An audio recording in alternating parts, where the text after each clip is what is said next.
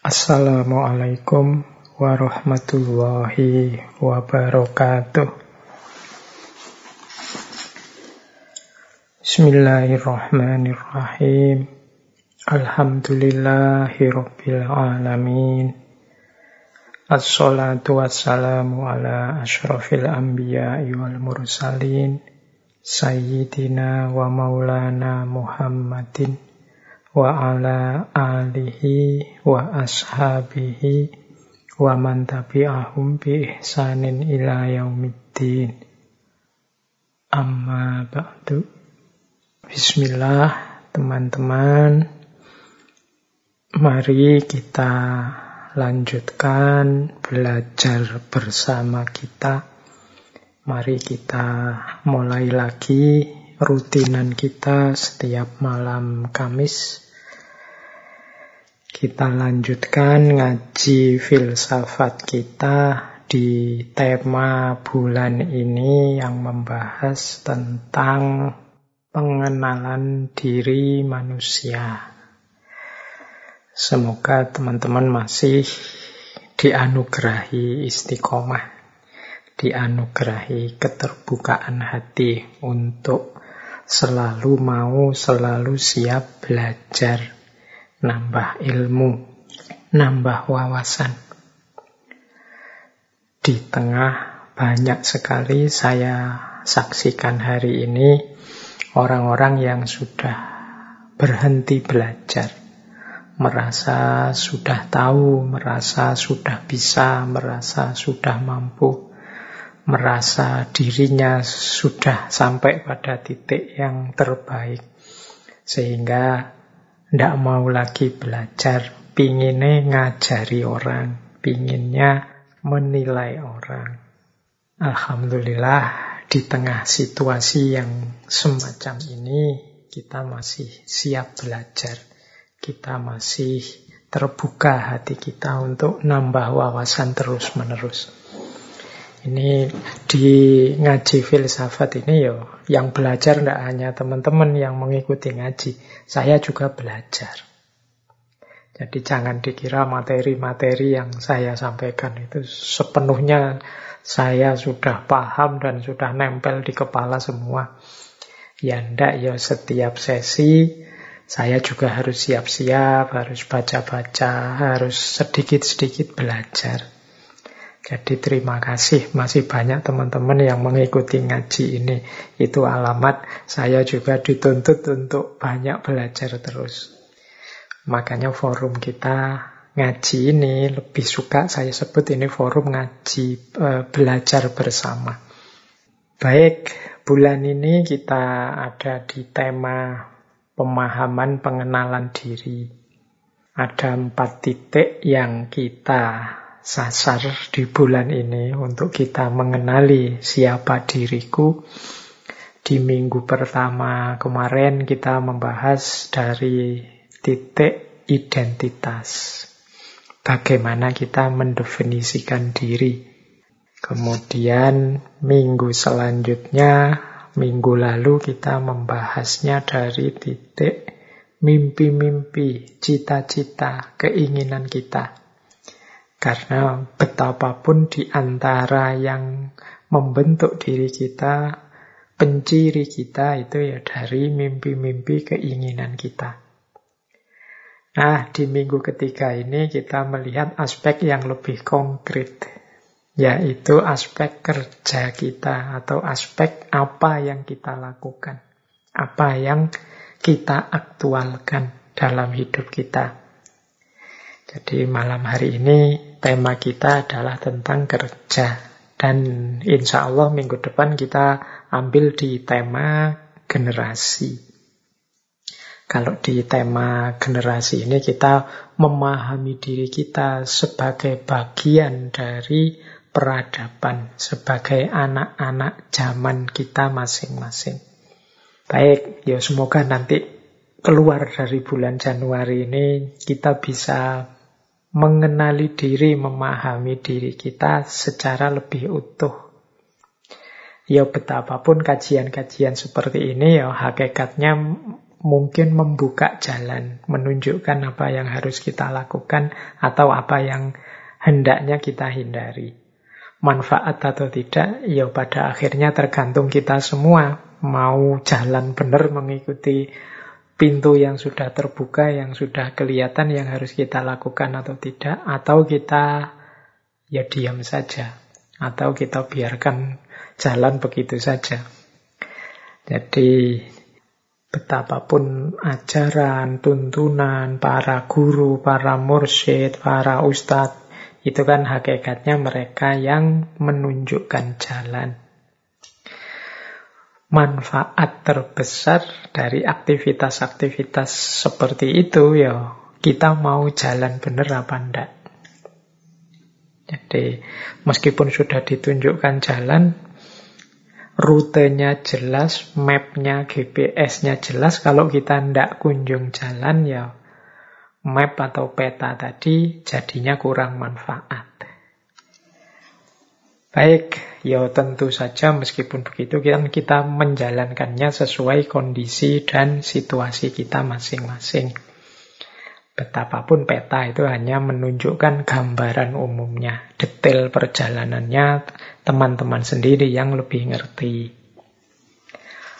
Baik, kita lanjutkan. Kita mulai tema kita malam hari ini, yaitu tentang kerja. Jadi menarik kalau teman-teman mencermati berbagai konsep tentang manusia. Fitrahnya atau kodratnya atau sunnatullahnya manusia. Di antara banyak konsep tentang manusia itu kalau di filsafat dikenal istilah homo faber. Homo faber itu Artinya makhluk yang bekerja. Manusia itu adalah sosok yang bekerja. Ini saya tampilkan di slide itu beberapa identitas kodrati manusia yang banyak dibahas dalam kajian-kajian tentang manusia atau filsafat manusia. Dalam cermatan saya itu bisa dikategori dalam empat klaster fitrahnya manusia itu. Yang pertama adalah manusia itu adalah makhluk yang rasional, animal rasional. Kadang-kadang disebut sebagai makhluk yang intelek, punya intelijensi. Tidak persis sama dengan makhluk-makhluk yang lain. Ini anugerah luar biasa dari Allah pada manusia. Itu identitas pertama ini, makhluk yang intelek. Di bagian makhluk intelek ini, manusia itu sering disebut yang pertama sebagai homo sapiens. Istilah homo ini teman-teman semoga tidak salah arti ya. Homo ini dari bahasa latin yang artinya sebenarnya manusia. Jadi dia merujuk pada satu genus dari apa kera besar kalau pakai bahasa biologi ya. Yang salah satu genusnya itu ya manusia. Nah ini kalau dalam bahasa Latin disebut homo. Maka homo sapiens itu ya kalau dimaknai letterlek ya genus manusia ini yang bisa berpikir. Atau kadang-kadang mudahnya ya diterjemahkan saja bahwa manusia itu makhluk yang berpikir. Berbeda dengan makhluk-makhluk yang lain. Nah ini salah satu fitrah atau kodratnya manusia. Bahwa dia adalah uh, makhluk yang berpikir. Kadang-kadang diterjemahkan pakai animal rasional. Jadi tidak hanya makhluk, tapi dia ini binatang yang berpikir.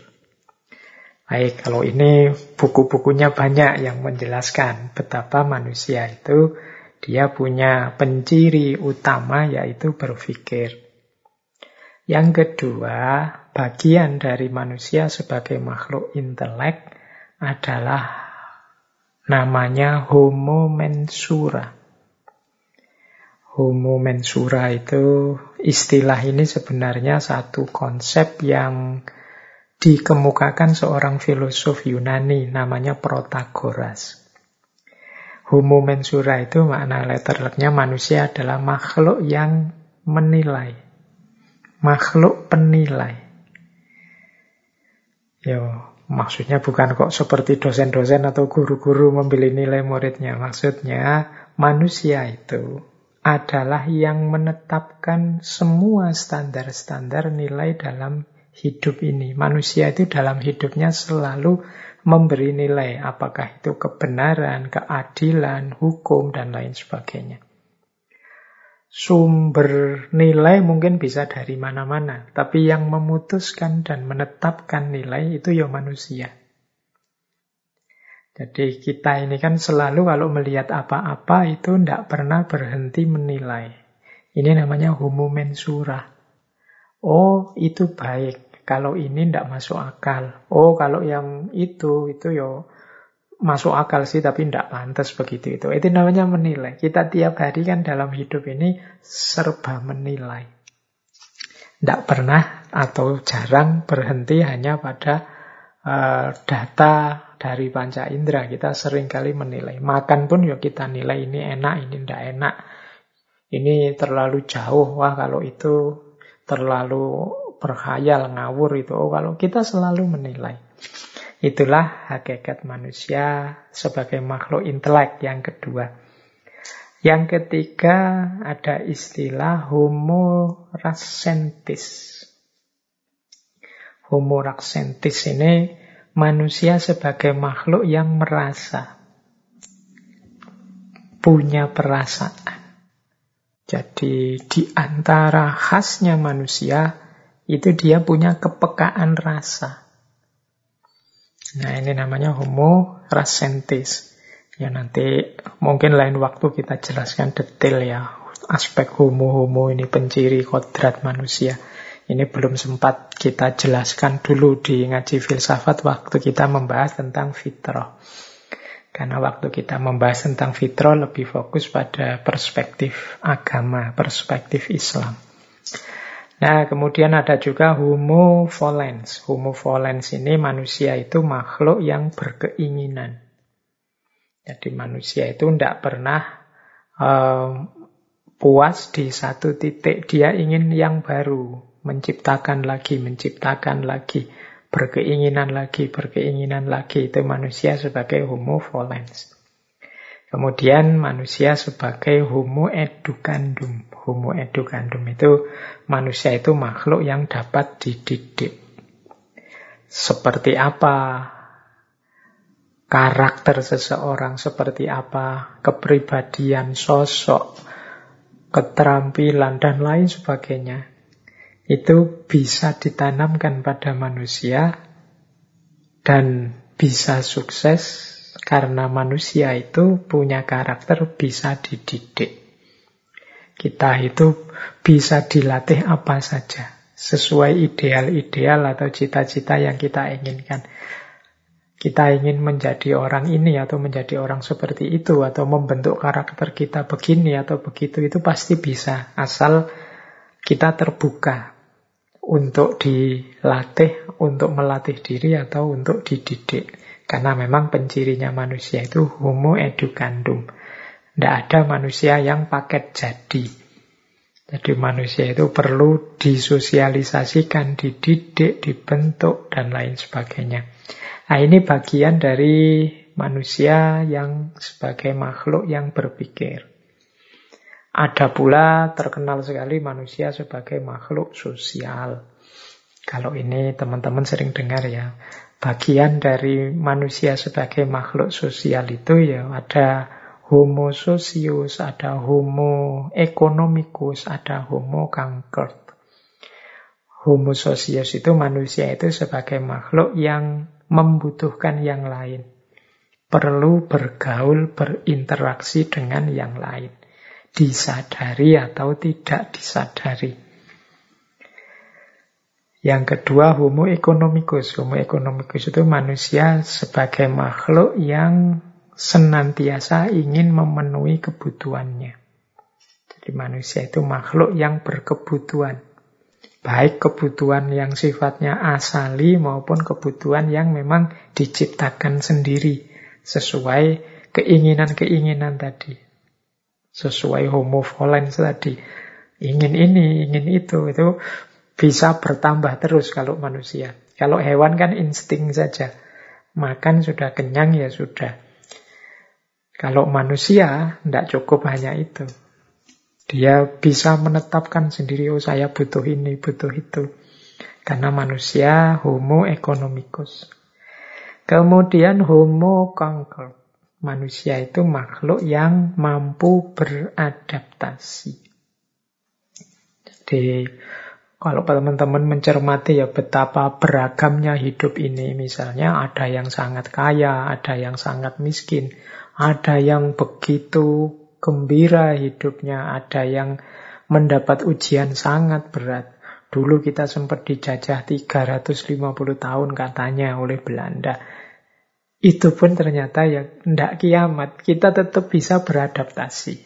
Karena memang di antara kekhususan fitrah manusia itu kemampuannya beradaptasi.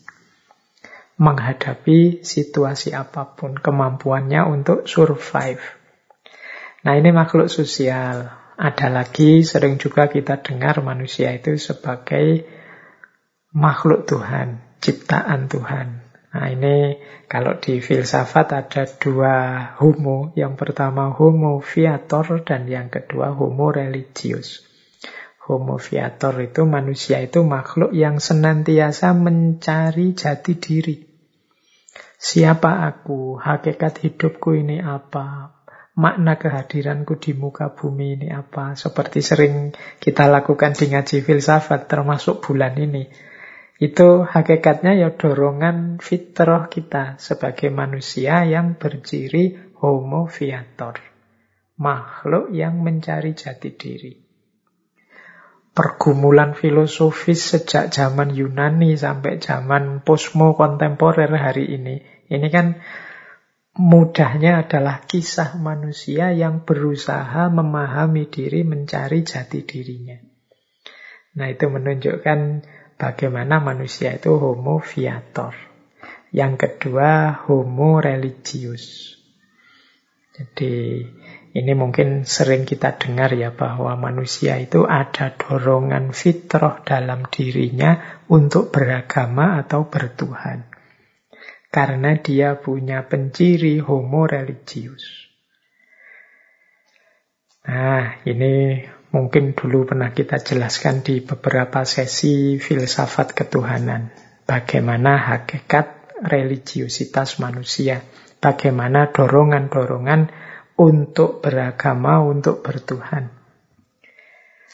Nah, yang terakhir, ini yang kita angkat malam hari ini, yaitu manusia itu makhluk yang bekerja.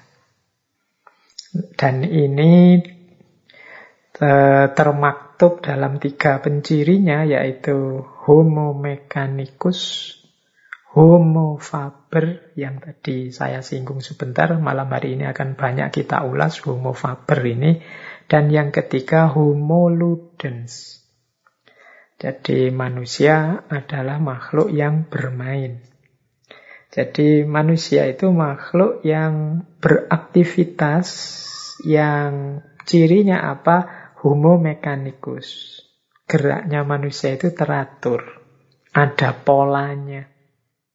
Sehingga bisa diprediksi, tidak acak.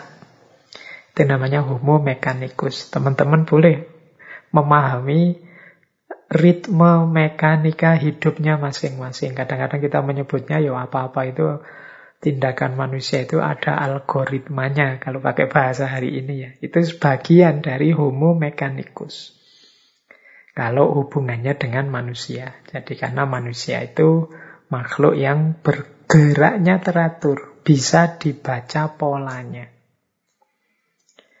Nah, yang kedua homo faber. Nah, ini yang nanti kita bahas ya, Homo faber itu manusia itu makhluk yang berkarya atau bekerja. Yang ketiga, Homo ludens. Kalau Homo ludens ini manusia makhluk yang bermain. Ini teman-teman boleh mengulang lagi membuka ngaji filsafat ketika kita menjelaskan tentang permainan. Nah, itu tema homo ludens. Jadi kalau mau dirinci oh, yang sudah kita bahas itu kelihatannya homo ludens, homo faber.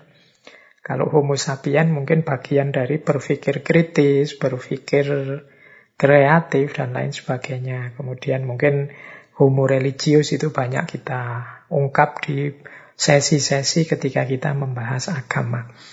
Semoga nanti aspek-aspek fitrah kodrati manusia yang lain bisa kita angkat semua satu-satu ya pada saatnya.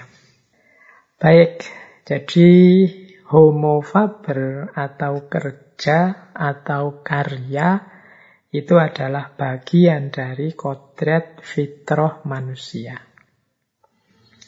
Nanti kita lihat hubungannya apa sih dengan aktivitas kerja yang membentuk kepribadian kita ini. Baik, langsung kita masuk ke homo faber.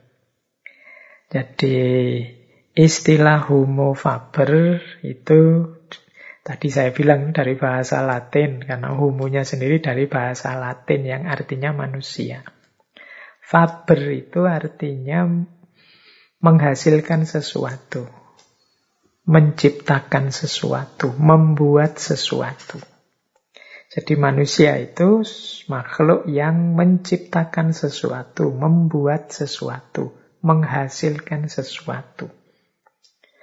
Makanya homo faber ini sering mudahnya kemudian diterjemahkan manusia itu makhluk yang bekerja. Ya karena untuk menciptakan sesuatu itu kan harus ada kerja yang dilakukan. Untuk menghasilkan sesuatu itu harus ada yang dilakukan. Jadi makna pertama dari homo faber itu adalah manusia sebagai yang bekerja. Jadi yang menunjukkan bagian dari man the maker untuk manusia menghasilkan sesuatu. Berarti apa yo? Kerja itu berarti sifatnya esensial dalam diri kita. Dia hakiki bagian dari kodrat kita. Makanya manusia itu kalau tidak ngapa-ngapain sama sekali, tidak enak. Jadi tidak nyaman. Boleh teman-teman merasakan sendiri. Apa ada manusia yang bisa tidak ngapa-ngapain?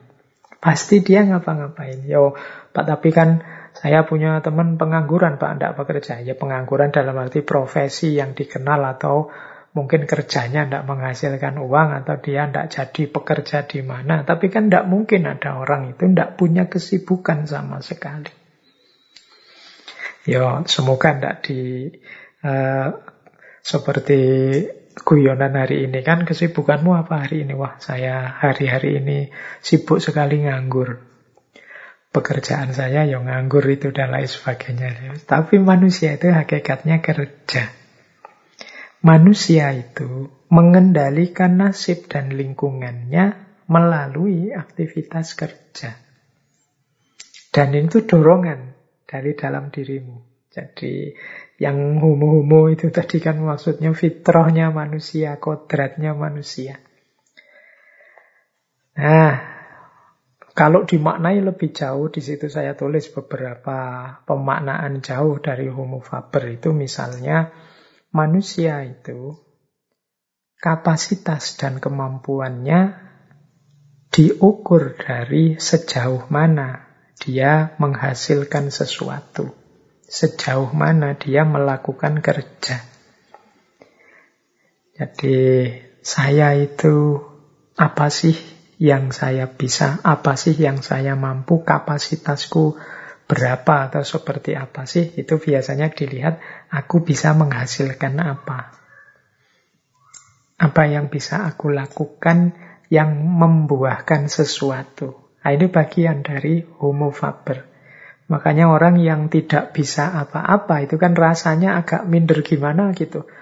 Wah saya itu rasanya kok tidak bisa apa-apa. Itu kan teman-teman rasanya minder. Itu karena bagian dari dorongan makna diri kita sebagai makhluk yang bekerja atau menghasilkan sesuatu.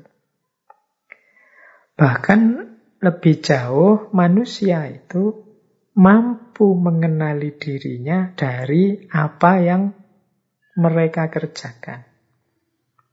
Jadi kalau kita ingin memahami siapa kita, ya yang kita lakukan kan merenungi diri kita. Kalau teman-teman cermat, sebenarnya merenungi diriku itu yang direnungi apa sih? Sebagian besar bahan atau materi renungan itu adalah apa yang kita kerjakan, apa yang kita lakukan. Kalau teman-teman bertanya pada diri sendiri, siapa sih aku itu? Itu kan teman-teman membaca apa yang aku lakukan selama ini. Jadi kita itu mengenali diri kita dari apa yang sebelumnya kita kerjakan. Aku kok orangnya gerusa-gerusu ya, aku kok orangnya lambat ya, aku kok orangnya tidak sabaran ya, aku kok orangnya... Ini kan kualitas-kualitas dari kerja, aktivitas sehari-hari yang kita lakukan. Jadi itu antara lain makna dari homo faber. Nah, selanjutnya manusia juga secara umum menilai hidup ini dari apa yang mereka kerjakan. Jadi nilai-nilai kemanusiaan itu banyak dikaitkan dengan apa yang dikerjakan oleh manusia. Jadi baik, buruk, benar, salah. Kalau dalam agama itu ada halal, ada haram. Itu kan semuanya bersentuhan dengan hidup e, cara manusia menjalankan hidupnya beraktivitas. Jadi nilai itu kita rumuskan dari situ. Oh itu orangnya rajin. Oh itu orangnya males. Oh kalau yang seperti itu tidak boleh itu merusak. Oh kalau yang begini bagus ini sesuatu yang uh, misalnya menginspirasi. Oh ini, nah, itu sebenarnya semuanya berhubungan dengan kerja. Nah, itu makna homo faber. Bisa pula dimaknai manusia itu dia dipandang tidak bernilai dalam tanda petik ya. Ketika dia tidak mampu mengerjakan sesuatu atau tidak mampu menghasilkan sesuatu seperti yang diinginkan. Wis mudahnya begini, untuk tidak noding keluar ya, untuk kita sendiri misalnya. Kita misalnya mahasiswa ujian. Kok ya ujian kita ndak bisa nggarap, ndak bisa mengerjakan tugas dari dosen. Wah, saya ndak mampu ini. Itu kan kita merasa kecewa dengan diri kita. Karena tidak mampu melakukan kerja tadi.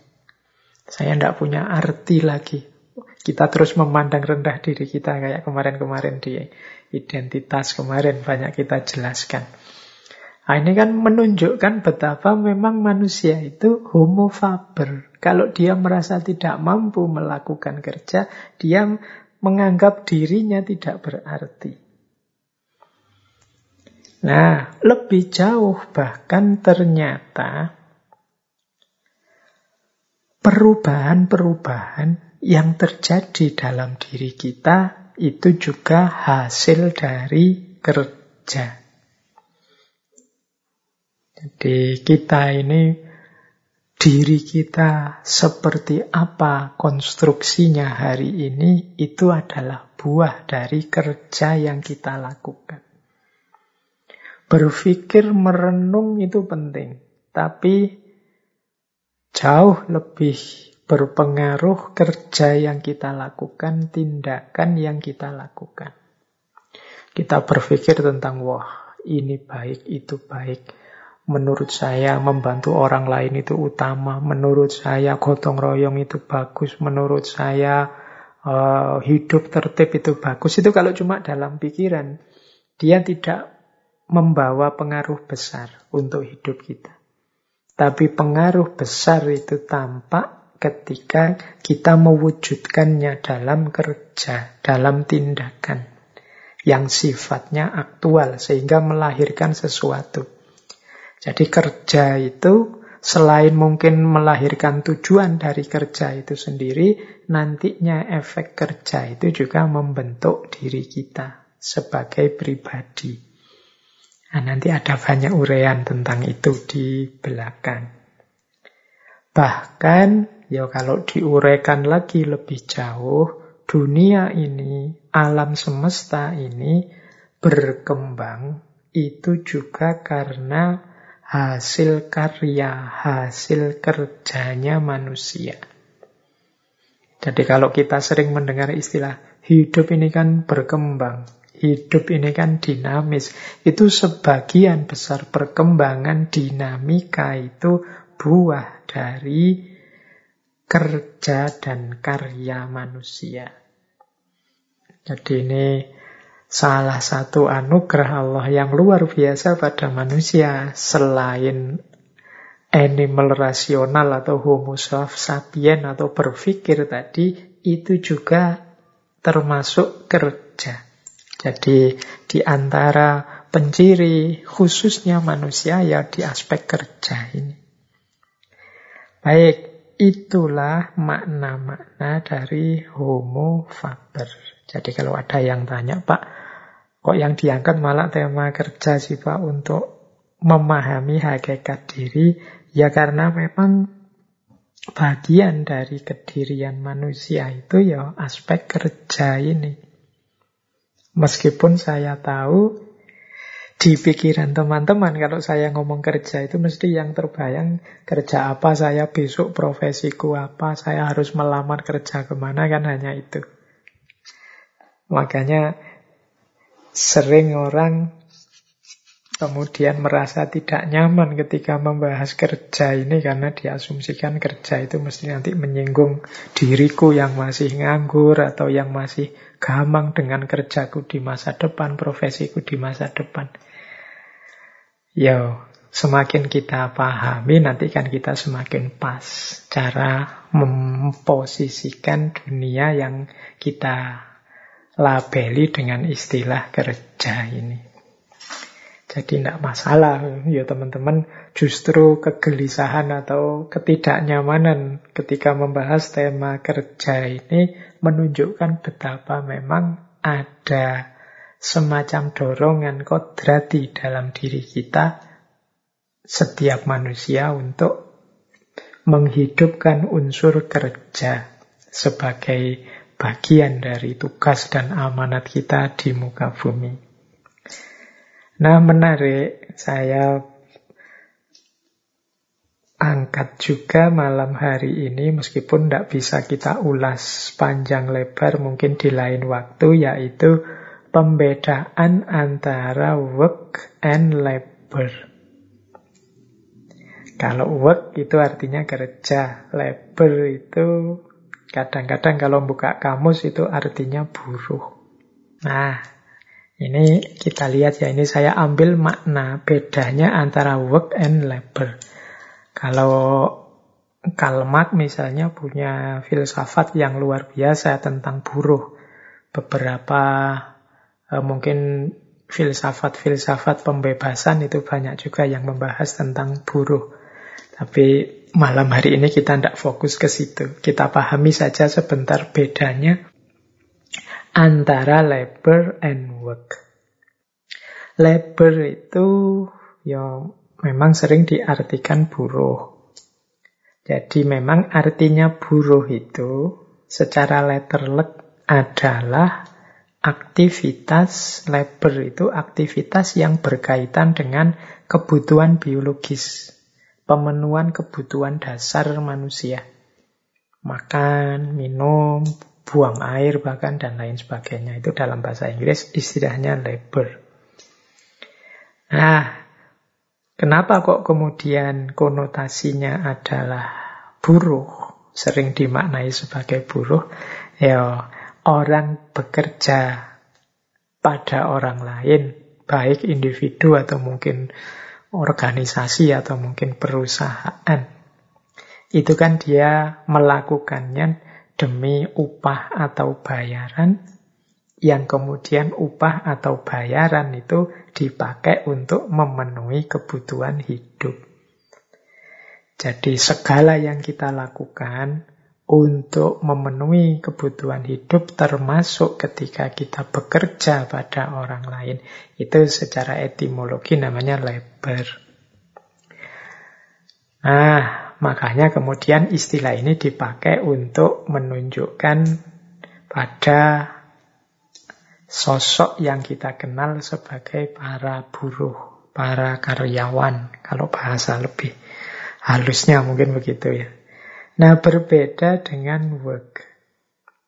Kalau work itu mungkin dalam bahasa Indonesia lebih pas maknanya itu karya.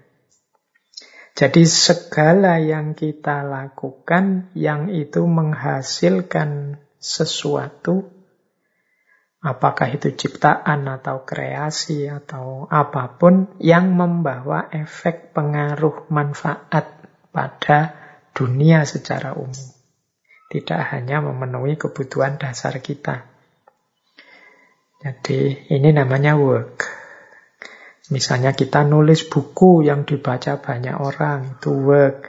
Kita bikin film, bikin YouTube, bikin vlog, bikin TikTok yang menyenangkan banyak orang, itu lebih work. Jadi ini karya.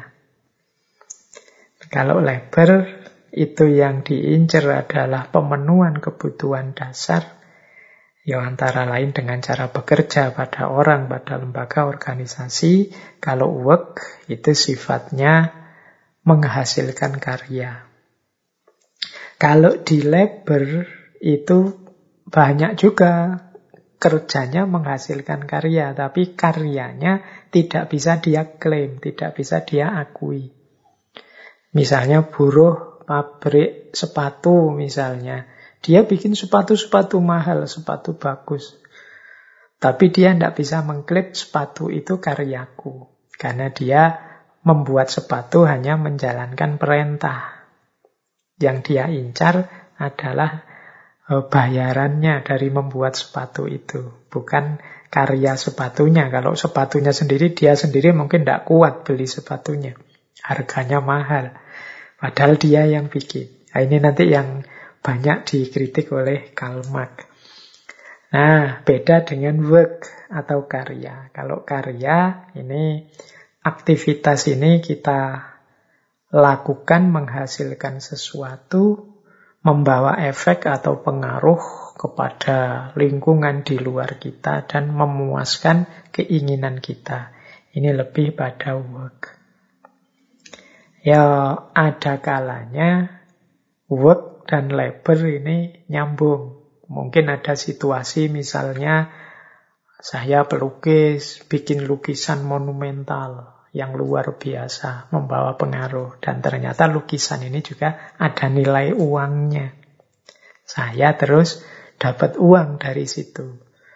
Kayak teman-teman hari ini YouTuber bikin YouTube yang sebenarnya ini passion saya YouTube ini. Saya sukanya ngajar, sukanya uh, memberi petunjuk pada orang lewat YouTube saya lakukan. Ini saya puas dengan karyaku ini. Tapi ada nilai uangnya juga. Nah, di titik ini work dan label bertemu.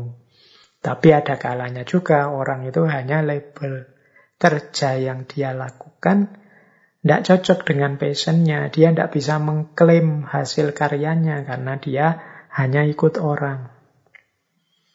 Ya sama-sama kerja, misalnya bikin YouTube, ternyata kita itu hanya ikut orang, ikut YouTubernya. Nah, kita tidak bisa mengklaim karya YouTube itu karena orang mesti dikaitkan dengan yang punya YouTube, yang punya channel. Kita hanya bantu di situ, mungkin bantu kameranya atau bantu soundnya. Yang penting kita ketika setelah bantu dapat uang sih. Sehingga uang ini untuk memenuhi kebutuhan kita. Ini labor. Kalau work itu karyanya ya karya kita. Kita bisa mengklaim dia berpengaruh besar pada orang lain. Dan Orang juga ngerti kalau itu karya kita. Apalagi kemudian hasilnya besar, kita yang menikmati. Nah itu bedanya work dan labor. Ini kalau dibahas panjang nanti masuk ke filsafat sosial atau filsafat politik. Kita belum masuk ke situ lebih dalam. Kalau teman-teman ingin lebih dalam mungkin bisa merefer ke tema-tema ngaji filsafat awal. Misalnya ketika kita membahas Marxisme, Sosialisme, atau Karl Marx. Sedikit-sedikit tema ini diangkat. Uh, malam hari ini kita lebih membahas kerja yang berhubungan dengan aspek kedirian, kesejatian kita sebagai manusia. Baik, kita lanjutkan. Nah, ada banyak perspektif sepanjang sejarah yang membahas tentang hakikat kerja. Ini ada beberapa sejak zaman dulu itu ya sudah banyak pemikir-pemikir, bahkan eh, pandangan-pandangan tentang nilai kerja termasuk dari agama. Misalnya ini beberapa catatan saya ya. Ada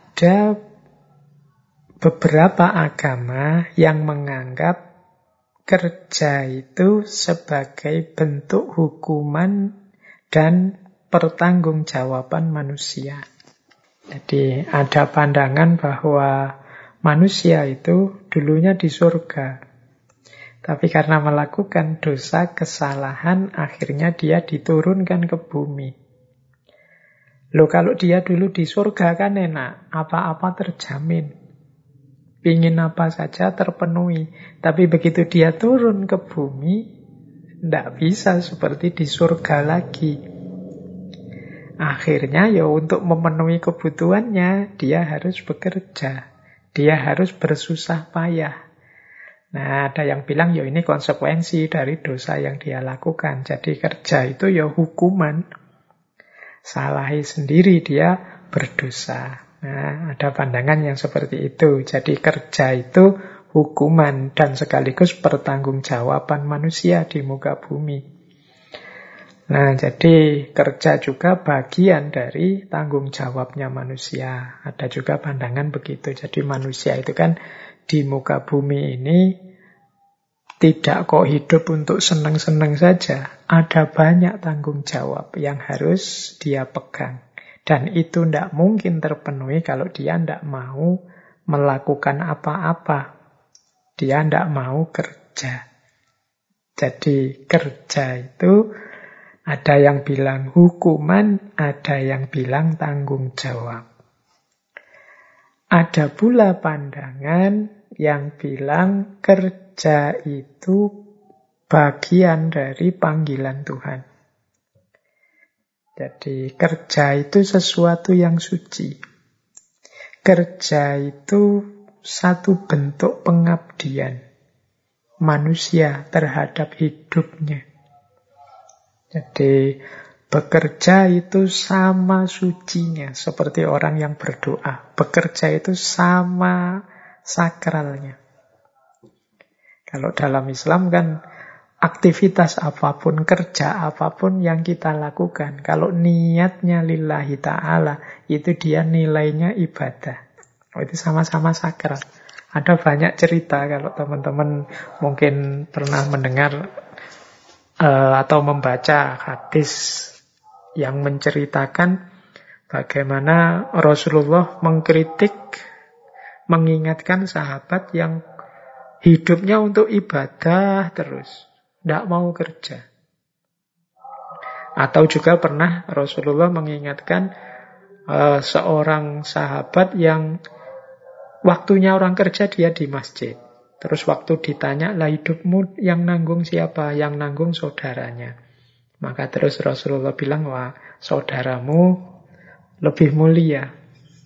Ibadahnya bisa terhitung lebih banyak daripada kamu. Karena kerja itu ternyata untuk memenuhi kebutuhan itu juga bagian dari ibadah. Jadi kerja ternyata juga termasuk panggilan Tuhan. Ini perspektif yang lain. Nah, ada juga satu masa, satu fase sejarah manusia yang menganggap kerja, apalagi kerja fisik, apalagi kerja keras, itu hanya untuk orang-orang yang levelnya rendah. Ya, jadi ada pandangan tentang strata-strata manusia. Ada manusia level tinggi, ada manusia level rendah. Ya kalau di barat misalnya ada zaman perbudakan. Manusia yang punya vis, punya perspektif manusia itu ada levelnya, ada stratanya, ada kastanya. Nah, kerja-kerja kasar, kerja-kerja fisik itu jatahnya level rendah. Kalau yang level tinggi itu yo tugasnya dia merentah saja, tidak pantas dia kerja keras, dia tugasnya yo mikir saja mengambil kebijakan merentah. Yang kerja keras itu yo yang orang-orang level rendah. Jadi ada babak sejarah manusia yang punya pandangan seperti itu. Jadi ya macam-macam ternyata perspektif tentang kerja ini. Baik, kita lanjutkan. Itu tadi beberapa perspektif dalam sejarah ya. Kalau dari filsafat juga banyak pandangan-pandangan tentang kerja ini. Secara umum saya ambilkan misalnya tiga tokoh filosof misalnya John Locke, Hegel, Karl Marx. Ini tiga-tiganya pernah ya kita bahas di ngaji filsafat. John Locke misalnya menganggap ya pekerjaan itu merupakan sumber untuk kita bisa memperoleh hak milik pribadi. Nah ini definisi ini yang paling sering kita pakai kan kita bekerja apa untuk memperoleh sesuatu untuk mendapatkan sesuatu. Ini berarti kita mengikuti perspektifnya John Locke. Ada yang lebih dalam, Hegel. Kalau menurut Hegel, pekerjaan itu membawa manusia menemukan dan mengaktualisasi dirinya. Jadi dengan bekerja, manusia itu menyadari nilai penting dirinya. Dengan bekerja manusia itu mengaktualkan dirinya. Ternyata aku ini bisa, ternyata aku ini sesuatu loh, ternyata aku ini mampu loh. Nah itu kalau seperti itu, itu perspektifnya Hegel. Jadi menurut Hegel pekerjaan itu membawa manusia menemukan, mengaktualkan dirinya. Ada kalmak. Kalau menurut kalmak lebih jauh lagi. Tidak hanya pekerjaan itu, tidak hanya untuk manusia memahami atau menemukan dirinya. Tapi pekerjaan itu adalah jalan manusia untuk menciptakan dirinya. Untuk meng, apa, menunjukkan eksistensinya pada yang lain. Dengan kerja, dia dianggap bernilai, sehingga diakui oleh masyarakatnya. Dia dianggap sebagai orang yang berguna oleh masyarakatnya. Nah ini perspektifnya Karl Marx. Jadi para filosof juga ternyata beda-beda cara membahas kerja. Tapi ya semuanya menganggap kerja itu penting. Jadi kalau mau dirangkum tentang fungsi-fungsi kerja tadi, gaya John Locke, gaya Hegel, gaya Karl Marx, yang pertama seperti gaya John Locke tadi, kerja itu punya fungsi reproduksi material. Jadi dengan bekerja, manusia memenuhi kebutuhannya. Dia mereproduksi fasilitas alam semesta yang ada di sekelilingnya, dia mampu mengolahnya untuk memenuhi kebutuhannya. Itu fungsi kerja. Jadi kerja itu kan misalnya ada pasir, ada batu bata, ada apa. dengan diintervensi oleh kerja manusia, pasir, batu bata, dan lain-lain itu bisa wujud jadi rumah misalnya. Jadi ini namanya reproduksi material. Kerja yang kita lakukan itu arahnya untuk memenuhi kebutuhan-kebutuhan kita di semua levelnya. Ini persis seperti pandangannya John Locke tadi. Nah, yang kedua, Dua namanya fungsi integrasi sosial. Jadi ini nanti ada hubungannya dengan pandangannya Kalmak tadi ya. Kerja itu punya fungsi integrasi sosial. Dengan bekerja, seseorang diakui sebagai bagian dari anggota masyarakat. Dengan bekerja dia mendapatkan status di tengah masyarakat. Dia menjadi orang yang dipandang berguna. Karena dia mampu sesuatu, dia bisa sesuatu, dia bisa diajak kerjasama. Dia bukan beban, tapi dia yang meringankan kehidupan sosial. Nah ini namanya fungsi integrasi sosial. Jadi kalau kita ingin masuk di tengah komunitas sosial ya ketika masyarakat tahu kemampuan-kemampuan kita, mereka lebih mudah menerima. Nah, jadi kerja pada akhirnya menyadarkan kita pada integrasi sosial. Kita mendapatkan status di tengah masyarakat. Nah, yang ketiga, fungsi kerja ini seperti Hegel tadi. Ini Kerja itu punya fungsi pengenalan diri dan pengembangan diri. Jadi dengan bekerja itu kita ini semakin terasah. Dengan bekerja kita semakin nambah pengalaman. Dengan bekerja semakin luas uh, wawasan kita sehingga diri kita berkembang, kepribadian kita berubah dan lain sebagainya. Jadi fungsi kerja yang ketiga adalah fungsi pengembangan diri. Jadi, ya ringkasnya tiga ini makna kerja itu.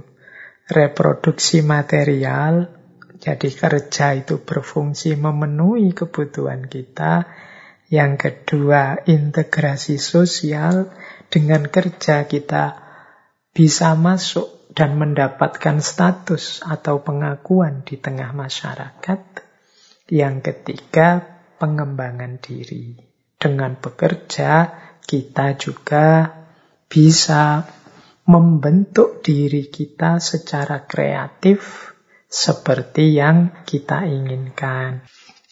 Semoga teman-teman bisa menangkapnya. Paling tidak ada tiga makna tentang fungsi-fungsi kerja, pentingnya kerja ini dalam hidup kita.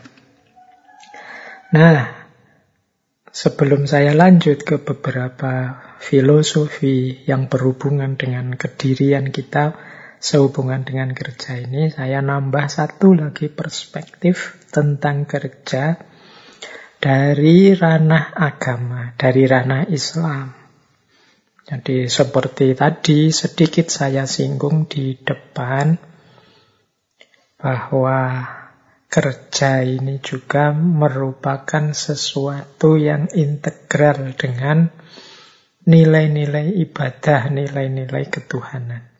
Nah, dari berbagai referensi yang sempat saya baca-baca dalam Islam, kerja itu setidaknya punya lima hakikat, lima esensi. Yang lima ini, yang pertama adalah rahmat, yang kedua adalah amanat, yang ketiga ibadat, yang keempat taholuk, dan yang kelima izzah. Yang pertama, kerja itu bagian dari rahmat. Bagian dari bukti kasih sayang Allah kepada kita manusia. Jadi bersyukurlah kita semua manusia oleh Allah diberi kapasitas untuk melakukan kerja dengan segala uh, kecanggihannya, dengan segala kerumitannya dan lain sebagainya. Ini anugerah yang luar biasa. Aspek rahmat ini. Bagi teman-teman yang sehari-harinya sudah sibuk dengan aneka macam kerja, bersyukurlah karena itu berarti Allah masih sayang dengan kita. Allah masih memperhatikan kita sehingga terbuka kesadaran kita untuk melakukan kerja-kerja. Banyak loh orang yang tertutup hatinya sehingga disuruh kerja tidak mau. Tidak punya kesadaran untuk kerja. Misalnya dia lebih suka menggantungkan hidupnya pada orang lain. Seperti tadi di depan, sekilas saya ceritakan bagaimana seorang sahabat yang ditegur, diingatkan oleh Rasulullah karena tidak mau kerja. Berarti kita yang terbuka hati kita, terusik ketenangan kita untuk terdorong melakukan kerja demi kerja, itu berarti masih mendapat rahmat, mendapat sayangnya Allah. Ya lawannya kerja itu kan males. Jangan dikira, Pak lawannya kerja itu mikir. Enggak, ya kalau mikir itu bagian dari kerja juga. Lawannya kerja itu males. Jadi orang yang tidak mau kerja ya tentunya orang males. Salah satu sifat yang tercela, kasal.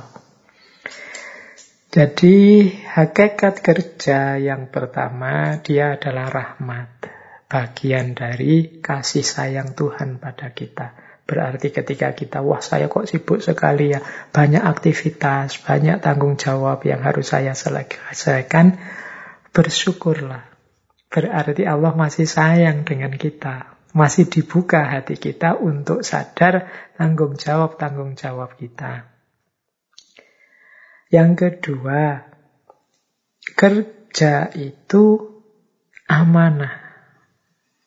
Jadi ya sebagaimana kita tahu ya manusia itu dalam hidup ini kan oleh Allah dihadirkan di muka bumi ini tidak hanya untuk senang-senang, tidak hanya untuk menikmati hidup, tapi ada tugas-tugas, ada amanat-amanat yang harus kita selesaikan, yang harus kita pertanggungjawabkan.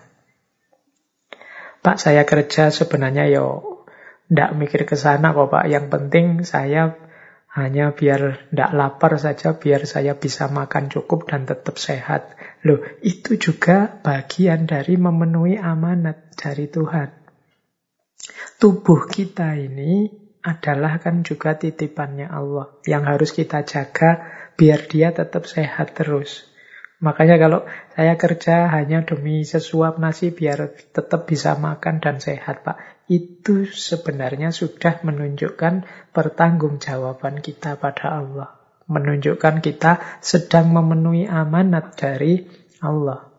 Apalagi kalau itu untuk menafkahi keluarga, apalagi untuk menafkahi mungkin membantu orang tua dan lain sebagainya.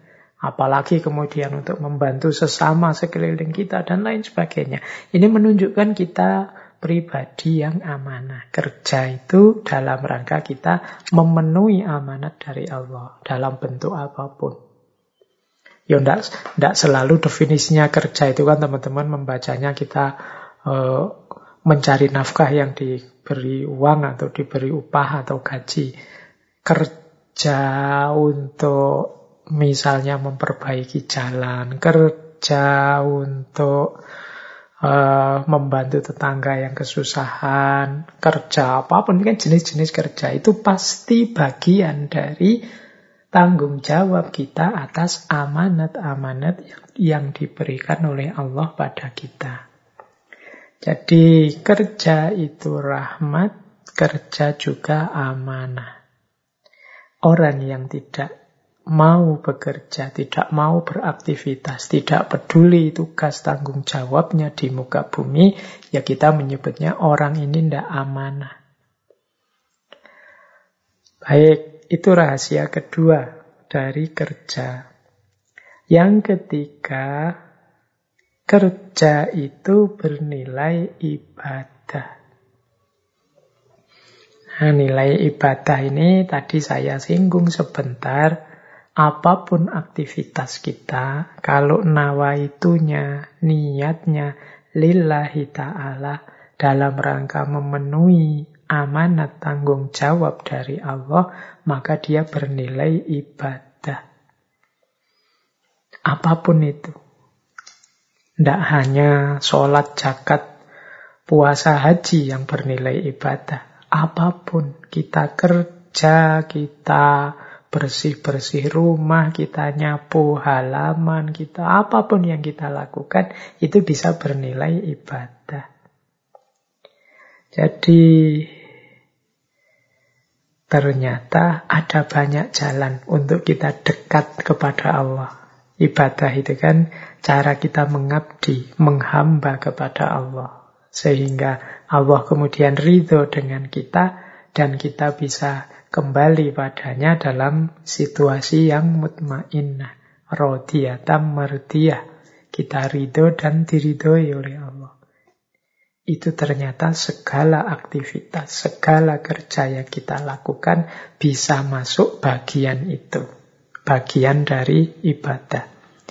Jadi teman-teman, tidak harus kemudian orang yang tiap hari di masjid saja, orang yang tidak pernah ke mana-mana ibadah, wiritan saja ke mana-mana bawa tasbih. Itulah seorang abid, ahli ibadah, tapi juga orang yang mungkin kelihatan pekerja keras sekali atau kadang-kadang kita menyebutnya ini pekerja kasar, kerja di jalan-jalan kita kan sering lihat orang kerja kelihatannya berat sekali, siang-siang dan lain sebagainya. Itu nilainya bukan hanya nilai duniawi, itu bisa bernilai ibadah. Ya tentu saja kalau niatnya pas cocok.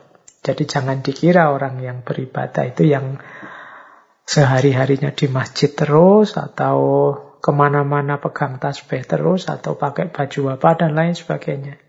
Segala aktivitas bisa bernilai ibadah. Segala kerja bisa bernilai ibadah. Nah, itu rahasia yang ketiga.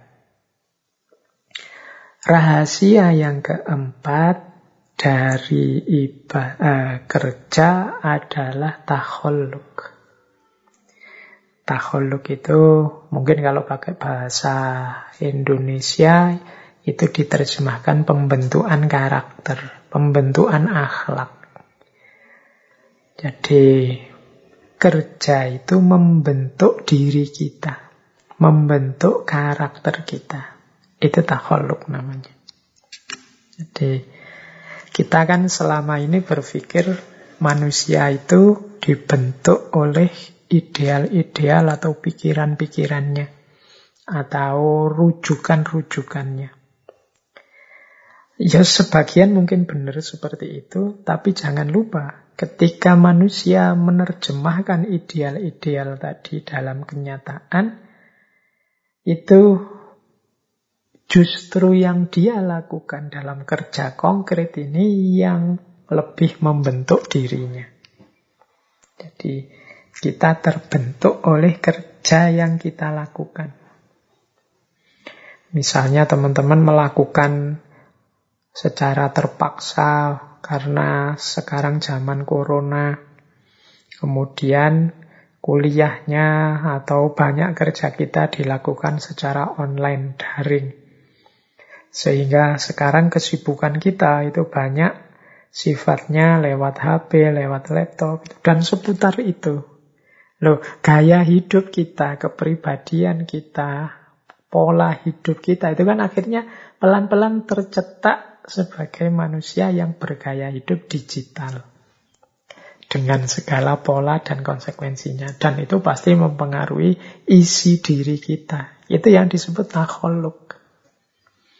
Jadi kalau dulu akhlak adab di dunia nyata, sekarang mungkin agak beda. Akhlak adab di dunia maya. Yang ini pelan-pelan membentuk diri kita mereka yang kerjanya di kantor setiap hari, berhubungan dengan formalitas-formalitas pekerjaan.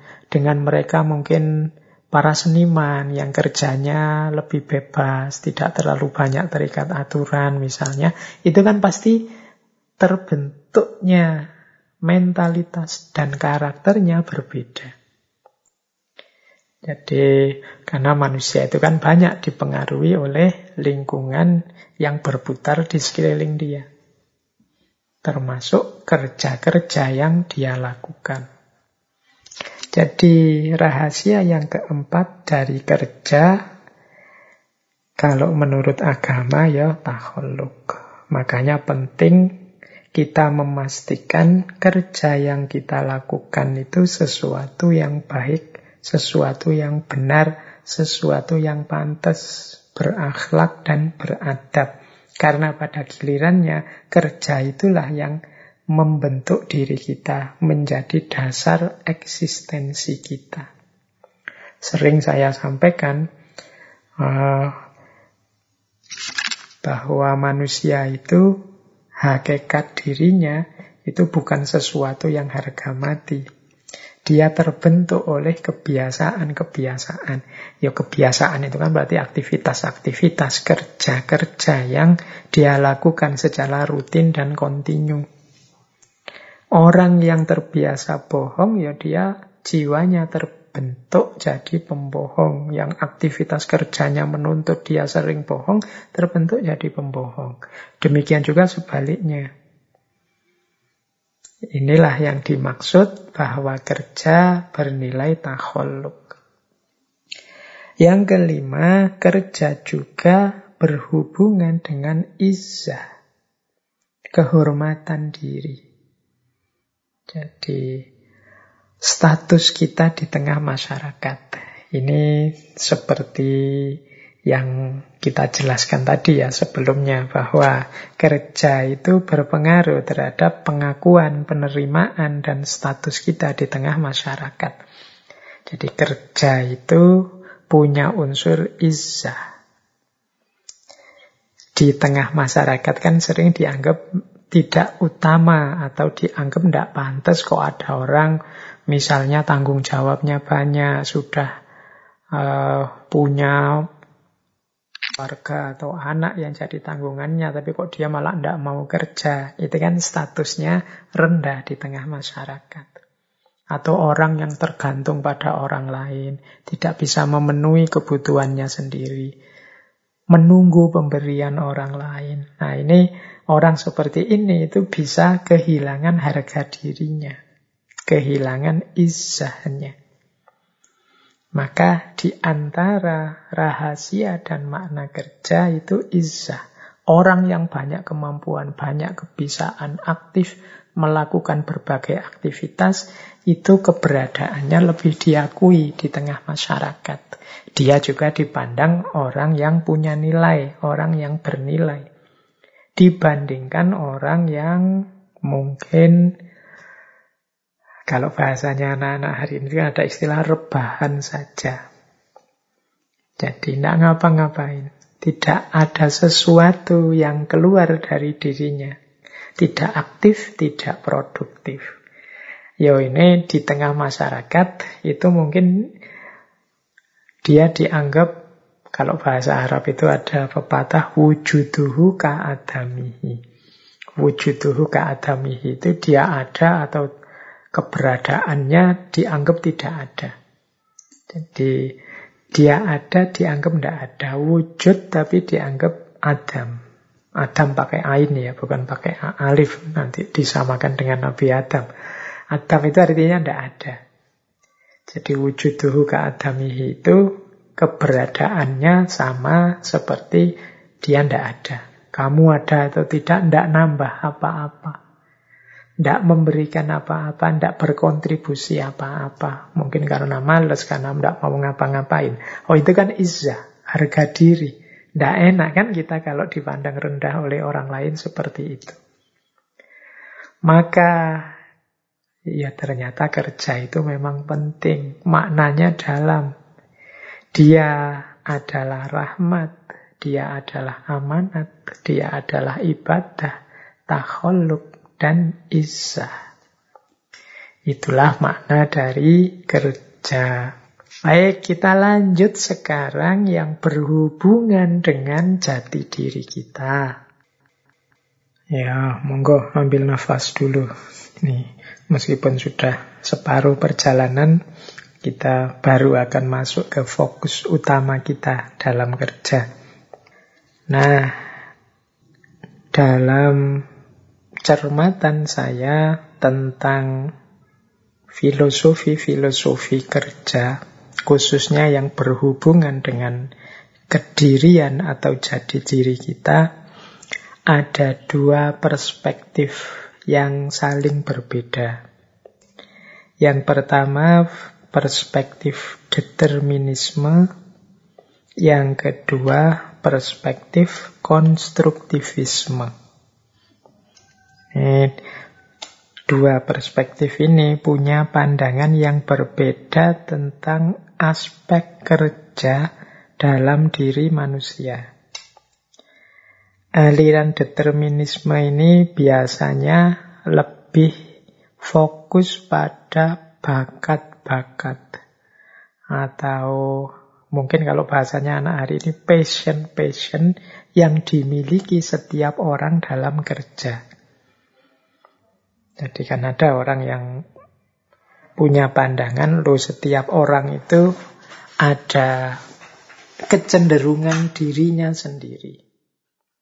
Kecenderungan masing-masing.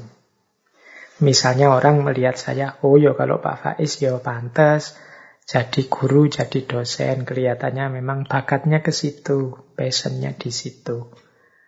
Atau, oh kalau sampean ya mungkin bakatnya memang dagang. Kalau ngomong enak, kalau promosi bisa membuat orang terlena. Nah ini pandangan ini coraknya determinisme. Jadi memang sudah ada kecenderungan-kecenderungan dalam diri setiap orang terhadap kerja-kerja yang harus dia lakukan. Ini misalnya saya ambil yang punya pandangan seperti ini misalnya ada saya ingat satu kalimat dari Maulana Jalaluddin Rumi. Jadi beliau menyatakan everyone has been made for some particular work. Ini kebetulan saya ngambilnya dari buku berbahasa Inggris. Harusnya lebih pasnya pakai bahasa Arab ya. Ya apa-apa lah ya. And the desire for that work has been put in every heart. Jadi menurut Maulana Rumi, setiap orang itu sudah ditakdirkan untuk satu kerja, satu karya tertentu. Dan keinginan untuk melakukan kerja itu sudah ditanamkan di setiap diri masing-masing orang. Jadi passion yang ada dalam diri kita, misalnya teman-teman, saya kok pingin ya jadi pilot, saya kok pingin ya jadi polisi, saya kok seneng ya jadi olahragawan, jadi sepak bola dan lain sebagainya, itu memang sifatnya fitri, dia sudah ditetapkan. Jadi setiap orang itu melakukan kerja sesuai kecenderungan passionnya sendiri-sendiri. Nah, yang kasihan itu orang yang tidak mampu berjalan mengikuti passionnya ini. Ini kalau bagi orang yang berperspektif determinisme, orang-orang yang kerjanya kok tidak cocok dengan passionnya, ini sulit untuk sukses. Sulit untuk dia berhasil. Ya mungkin jalan, tapi dia tidak nyaman, dia tidak terlalu senang, tidak terlalu suka. Sehingga pada akhirnya tidak memperoleh hasil yang maksimal. Nah, ini yang saya sebut sebagai perspektif determinisme. Nanti ada perspektif yang berbeda, bertentangan dengan pandangan determinisme tadi, yaitu konstruktivisme. Kebalikan dari determinisme, menurut konstruktivisme yang kita sebut bakatlah passion lah dan lain sebagainya tadi itu bukan harga mati, bukan sesuatu yang sifatnya apa kalau bahasa agama sejak zaman azali, sejak kita belum diciptakan yang kemudian ditakdirkan pada kita, enggak. Itu sifatnya bisa berubah. Wong itu dulu lahir karena terbentuk oleh situasi dan lingkungan kita. Mengapa kok tadi saya cenderung suka sekali dengan profesi jadi polisi misalnya? Mungkin karena satu waktu kita terpesona melihat seorang polisi atau kita nonton film polisi-polisi terus kita jadi tertarik saya nonton film India yang polisi-polisinya keren-keren misalnya terus kita wah asik nih kalau jadi polisi kayak di film India tadi misalnya terus lahir kesukaan sehingga secara tidak sadar kita menyesuaikan dengan keinginan kita untuk jadi polisi tadi. Ini persis seperti hukum law of attraction tadi. Jadi kata kelompok konstruktivisme ini bukan takdir atau sesuatu yang harga mati, tapi ini sesuatu yang terbentuk dan bisa dibentuk. Misalnya yang berpikiran seperti ini saya ambil misalnya gagasan dari Stephen Covey. Ini penulis dari Amerika Serikat yang nulis buku lari sekali yang judulnya The Seven Habits of Highly Effective People. Mungkin teman-teman pernah lihat buku ini ya, terjemahannya juga sudah ada. Nah, menurut Kufi misalnya dia bilang, I'm not a product of my circumstances, I am a product of my decision. Aku bukan produk lingkunganku. Jadi aku ini tidak hanya produk lingkunganku, tapi hakikatnya aku ini produk dari keputusan-keputusanku. Jadi, ya karena aku memutuskan ingin jadi polisi, yo aku akan berjuang untuk jadi polisi. Tapi kalau aku mau ganti keputusan juga bisa kok. Itu bukan harga mati. Bisa dibentuk, bisa diatur, bisa ditata. Wong manusia itu tergantung bagaimana dia membiasakan dirinya, bagaimana dia membiasakan hidupnya. Berarti apa? Ya pasti bisa. Kadang-kadang kan kita cita-citanya apa, tapi terus tidak terpenuhi, malah jadi apa. Itu kan tetap kita bisa beradaptasi dan bisa mempus diri kita untuk berprestasi di situ. Lama-lama juga suka juga, lama-lama juga passionnya muncul. Nah ini pandangan seperti ini namanya konstruktivisme. Jadi tidak ada paket baku atau paket jadi bahwa anak ini bakatnya guru. Kalau tidak jadi guru, dia tidak akan sukses. Tidak bisa begitu. Kalau memang situasinya ternyata tidak memungkinkan jadi guru, ngelamar ke mana-mana kok ya untuk jadi guru ditolak akhirnya mau tidak mau jadi petani bukan berarti ketika nanti dia jadi petani tidak akan sukses tinggal bagaimana dia mau belajar beradaptasi membiasakan diri. Toh manusia juga homo kanker manusia itu makhluk yang mampu beradaptasi. Nah ini pandangannya konstruktivisme. Saya tidak tahu teman-teman lebih suka versi mana. Kalau teman-teman lebih suka kalimat, ya setiap orang ada bakatnya masing-masing. Berarti kita alirannya determinisme. Kalau konstruktivisme, kalau kita suka dengan pernyataan misalnya setiap orang itu punya potensi untuk jadi apa saja asal dia mau dan siap berjuang. Itu alirannya konstruktivisme. Kadang juga ada yang menyebutnya, ya kalau itu namanya behaviorisme, Pak. Ya wis, monggo saja. Tapi pemahamannya seperti itu. Jadi ini dua filosofi. Di filosofi yang pertama, manusia itu sudah ada kecenderungan utamanya. Di filosofi yang kedua, manusia itu tergantung pembiasaan bagaimana dia membentuk dirinya. Baik, kita lanjutkan. Nah, selain isu tentang dua filosofi tentang kerja tadi, ada lagi isu tentang nama-nama. Ini teman-teman boleh merefer, merujuk. Dulu pernah kita membahas, uh, kalau tidak salah ini di tema konfusianisme. Jadi ada filosofi Zheng Ming. Filosofi tentang penegaan nama-nama.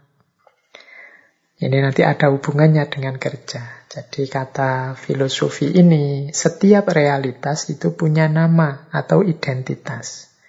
Jika nama itu digunakan secara tidak benar atau campur aduk, kita akan mendapatkan kekacauan dalam segala hal.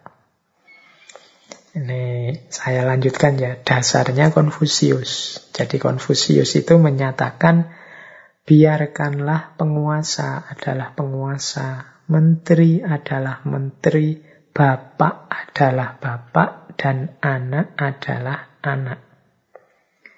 Maksudnya prinsip penegaan nama ini adalah setiap orang hendaknya menjalankan peran sesuai status yang disandangnya. Jadi kita itu sebagai apa sekarang, saat ini, atau di sini. Sementara kalau di sana kita itu sebagai apa? Ini ini yang disebut nama-nama. Jadi teorinya namanya rectification of behavior. Pentingnya penegaan perilaku. Kalau orang tidak sadar nama-nama, kehidupan ini kacau. Jadi penegaan nama-nama itu teman-teman, yang mahasiswa, ya berperilakulah seperti mahasiswa. Jalankan tugas-tugas sebagai mahasiswa. Yang orang tua tunjukkan, wujudkan perilaku sebagai orang tua yang baik. Yang pemimpin juga begitu, yang menteri juga begitu, pedagang juga begitu, petani juga begitu. Di situlah nanti lahir hidup yang nyaman, hidup yang tertib. Nah, tapi kalau orang tidak peduli ini, itu nanti bisa kacau balau. Jadi Hari ini kan sering orang ngomong, ini sebenarnya awam loh, tapi gayanya kaya ulama, kaya ustad. Oh ini sebenarnya rakyat, tapi ngalang-alai presiden. Cara dia ngomong, cara dia berperilaku misalnya. Oh ini dia sebenarnya cuma anggota, tapi gayanya kaya ketua. Oh ini, ini kan kalimat-kalimat ini ketika memang dalam kenyataan ada yang seperti itu menunjukkan kacaunya nama-nama. Jadi orang tidak sadar status, posisi, dan peran yang dituntut dari posisinya itu. Kalau orang tidak sadar atau lupa peran yang harus dia mainkan, ya tentu saja ceritanya jadi kacau balau. Kayak kalau film apa drama itu loh. Yang harusnya castingnya jadi antagonis, kok malah tidak mau saya harus protagonis. Itu kan filmnya jadi kacau. Nah, hidup dalam nama-nama itu juga begitu. Jadi, demi tertib sosial, tertib politik, kita harus sadar status identitas kedudukan kita, di situlah nanti kita menjalankan sesuai fungsi kita yang sebenarnya. Nah, kerja juga begitu. Berarti kalau kita bekerja, ya kita harus jelas benar status kita apa dan apa yang harus kita lakukan dengan status kerja kita. Kalau dalam organisasi, teori organisasi hari ini kan ada istilah uh, wewenang dan tanggung jawab. Posisiku itu apa, wewenangku apa, tanggung jawabku apa. Sehingga aku harus melakukan ini. Nah, jadi ini namanya Zengming. Penegaan nama-nama. Yo kita harus sadar misalnya, oh saya ini anggota. Tidak bisa membuat kebijakan. Paling tinggi yang bisa saya lakukan usul. Sehingga nanti kalau sudah disepakati baru. Nah, oleh pimpinan, kemudian jadi kebijakan baru itu bisa jalan. Nah, ini namanya sadar posisi. Oh saya ini posisinya bendahara yang diurusi aspek keuangannya. Kalau urusan sosialnya sudah ada bagian yang lain. Ya ini kesadaran nama-nama namanya. Kita dalam kerja juga begitu. Pertanggungjawaban kita dituntut sesuai posisi, kedudukan, atau nama-nama kita. Jadi ini filosofi selanjutnya. Setelah tadi kita kenal filosofi determinisme dan konstruktivisme, sekarang kita ketemu dengan filosofi Zhengming yang saya ambil dari konfusianisme. Pentingnya orang sadar posisi, pentingnya orang ngerti statusnya, pentingnya orang ngerti wewenang dan tanggung jawabnya. Sehingga kerja yang dia lakukan akhirnya tepat guna. Tidak melenceng ke mana-mana, tidak muncul kekacauan-kekacauan. Baik, kita lanjutkan ya. Sekarang kita masuk ke aspek karakter. Jadi, kerja apa pun yang kita lakukan itu tentu saja memerlukan dukungan karakter yang cocok, yang pas. Ini sebenarnya luas sekali dukungan karakter ini, tapi kita coba ya. Ini saya menampilkan beberapa karakter kerja yang sifatnya tidak hanya produktif, tapi juga membahagiakan kita. Kita kerja itu kan ingin memenuhi kebutuhan, ingin eksis, ingin diterima masyarakat. Tentu saja, mengapa sih kok kita ingin diterima masyarakat, ingin eksis, ingin memenuhi kebutuhan? Ya tentu saja demi kita menemukan kebahagiaan dalam hidup.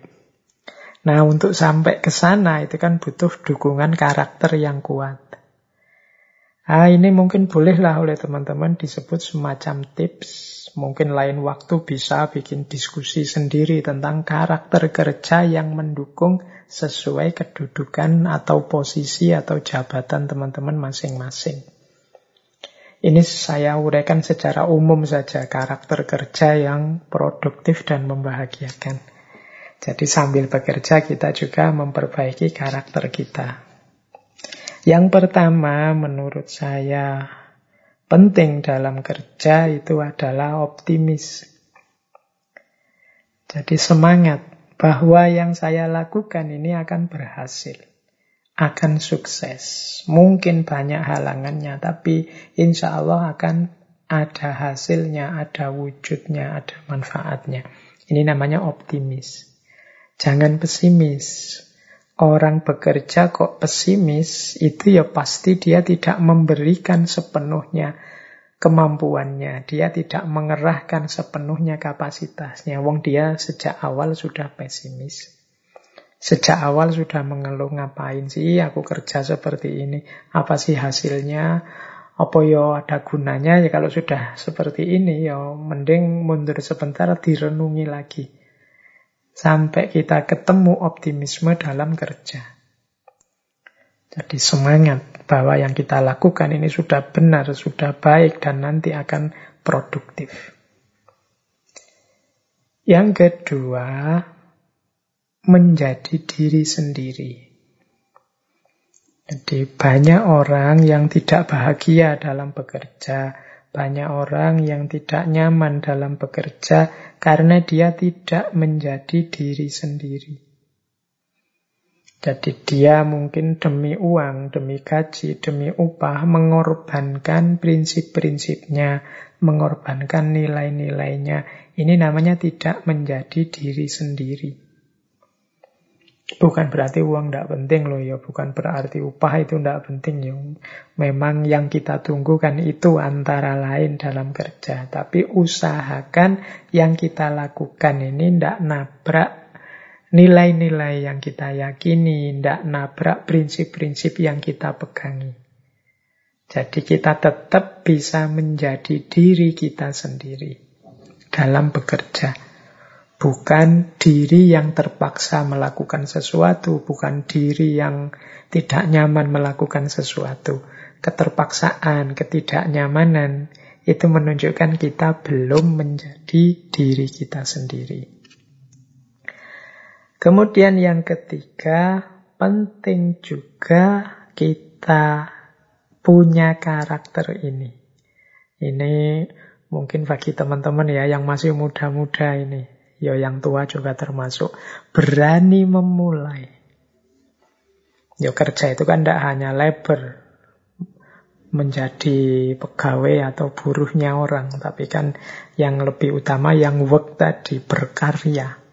Halangan paling besar ketika seseorang akan berkarya itu biasanya keberanian untuk memulai. Mikir terus, pertimbangan-pertimbangan terus. Akhirnya tidak melangkah-melangkah. Mau melangkah selangkah, mikir. Ini nanti kalau ada halangan gini gimana? Kalau begitu gimana? Kalau ada masalah ini gimana kan? Ya wis akhirnya tidak jalan-jalan. Tidak ada keberanian untuk memulai.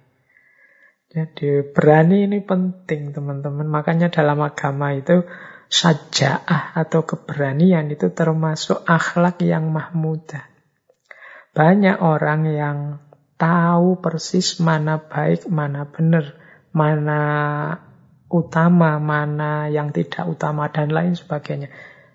Cuma tidak banyak orang yang mau mengaktualkannya, berani menjalankannya segera. Jadi pertimbangannya macam-macam dulu sebelum menjalankan atau melakukan sesuatu. Nah, maka yuk dimulai, berani. Ini sebenarnya baik, Pak. Ini sebenarnya prospek, Pak. Tapi kalau begini, kalau begitu, terus biasanya terus tidak jalan-jalan. Ayo berani saja. Ada resiko ya. Apa sih di dunia ini yang tidak ada resikonya? Apa sih di dunia ini yang sudah perfect tinggal jalan saja? Kan tidak ada. Selalu ada butuh perjuangan, butuh keringat, butuh jatuh bangun, apa pun itu. Maka beranilah untuk memulai. Dan insya Allah apa pun yang kita lakukan, Apakah nanti memenuhi target-target yang kita pancangkan atau tidak, pasti ada manfaatnya, pasti ada gunanya, pasti ada hikmahnya. Maka jangan ragu-ragu untuk memulai kalau itu memang sesuatu yang jelas baik, jelas benar. Dan sesuatu yang memang kita inginkan selama ini, kita idealkan. Oke, itu yang ketiga ya. Jadi kalau kerja yang kita lakukan itu dengan karakter optimis, menjadi diri kita sendiri dan kita berani memulai, insya Allah menyenangkan kerja ini. Kemudian yang keempat, kalau tadi butuh keberanian, yang keempat ini penting juga, kebijaksanaan. Ada dua hal di titik kita yang menurut saya penting bijaksana apa? Kebijaksanaan untuk mengakhiri dan menerima hasil. Kalau ini butuh kebijaksanaan, butuh kalkulasi-kalkulasi. Berani memulai penting, tapi ada kalanya juga kita harus paham, oh saatnya berhenti. Nah ini butuh kebijaksanaan. Saatnya saya terima saja hasilnya memang seperti ini. Jadi menerima hasil itu kan kebijaksanaan. Jadi yo hidup ini kan yo ndak kok mono atau linier saja lurus. Saya sudah gerak maju pak maju terus iya. Yo kalau kepentok memang ndak bisa maju lagi. Yo harus sadar oh memang saatnya harus diakhiri. Saatnya saya terima hasilnya apa pun. Ternyata ini batas kemampuan saya. Ya, mengakhiri bukan berarti menyerah, mungkin belajar lagi, mungkin diperbaiki lagi untuk kemudian berjalan kembali. Jadi berani memulai dan kebijaksanaan dalam mengakhiri. Oke, ini yang keempat. Yang kelima, kerja itu membahagiakan kalau kita pinter mengelola waktu. Jangan sampai waktunya terlalu panjang. Sehingga yang harusnya sesuatu itu menggembirakan jadinya tidak menggembirakan. Misalnya, apa kuliah harusnya sih bisa lulus 4 tahun. Saya mampu lulus 4 tahun misalnya. Tapi kok terus kita terlena. Tidak pinter memaaf, memanfaatkan waktu, tidak pinter manajemen waktunya. Akhirnya sampai semester 12, 13, 14 baru mau lulus. Meskipun nilainya kumlot, tapi kan waktu yang panjang itu mengurangi kenikmatan, kebahagiaan, kepuasan kita. Atau terburu-buru. Nah, sehingga hasilnya tidak maksimal. Ini baik terburu-buru atau terlalu lambat. Itu namanya tidak menghargai waktu. Kita harus pinter ngatur waktu. Karena kalau waktunya pas, cocok, sesuai, itu bahagia kita, nyaman bekerjanya. Tidak dikejar-kejar, tapi juga tidak kemudian terlena, akhirnya malah tidak produktif. Yang keenam, pekerjaan itu akan membahagiakan kalau tidak hanya sesuai target, tapi juga membawa manfaat dan maslahat. Membawa guna, membawa uh, keuntungan, tidak hanya sesuatu yang menghasilkan. Jadi kan ada kalanya kita melakukan sesuatu, memproduk sesuatu, hasil sih, tapi kok terus tidak ada gunanya. Tidak ada manfaatnya, tidak ada maslahatnya. Kita misalnya nulis, sudah capek-capek nulis karena kita nulisnya ternyata mungkin tema yang tidak terlalu urgent atau sudah terlalu banyak orang nulis tentang itu misalnya sehingga tulisan kita jadi mungkin kita puas tapi manfaat dan maslahatnya jadinya kurang Nah ini kan bukan berarti salah, tapi terus bahagianya kita kurang, puasnya jadi kurang. Maka nilai kerja yang menghasilkan manfaat dan maslahat besar, itu akan lebih membahagiakan. Ya, pinter-pinter kita membaca situasi sehingga buah dari kinerja kita membawa manfaat dan maslahat. Tidak hanya sekedar berhasil. Dan yang terakhir, karakter kerja yang produktif, yang membahagiakan, itu adalah yang ada apa situasi yang lebih baik. Jadi ada proses menuju kondisi yang lebih baik dari sebelumnya. Jadi sebelum saya melakukan ini, Pak, situasinya begini. Tapi setelah saya melakukan itu, akhirnya berubah.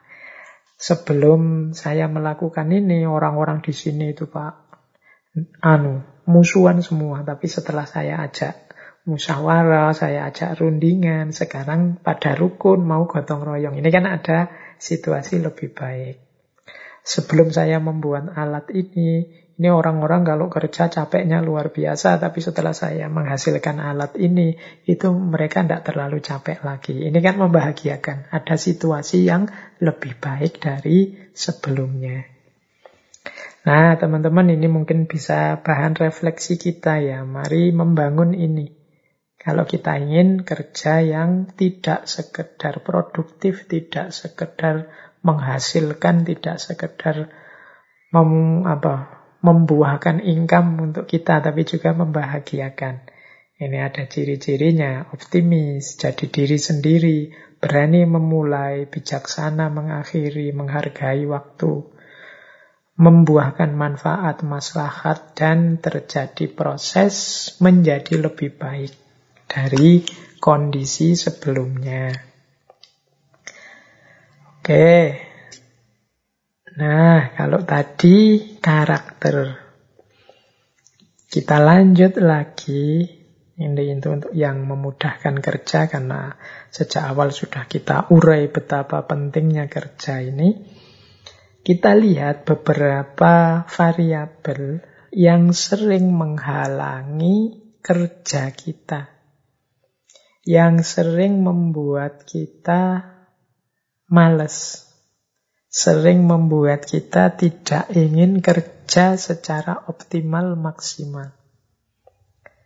Jadi ada di catatan saya beberapa hal. Ini karena malam hari ini kita membahasnya dari aspek pembentukan diri dan pemahaman diri. ada beberapa aspek mental dalam kerja yang sering menghalangi pemenuhan kita secara maksimal terhadap kerja-kerja kita. Kita lihat ya, halangannya apa saja. Halangan yang pertama adalah, ini yang paling sering kita lakukan, yaitu negative thinking.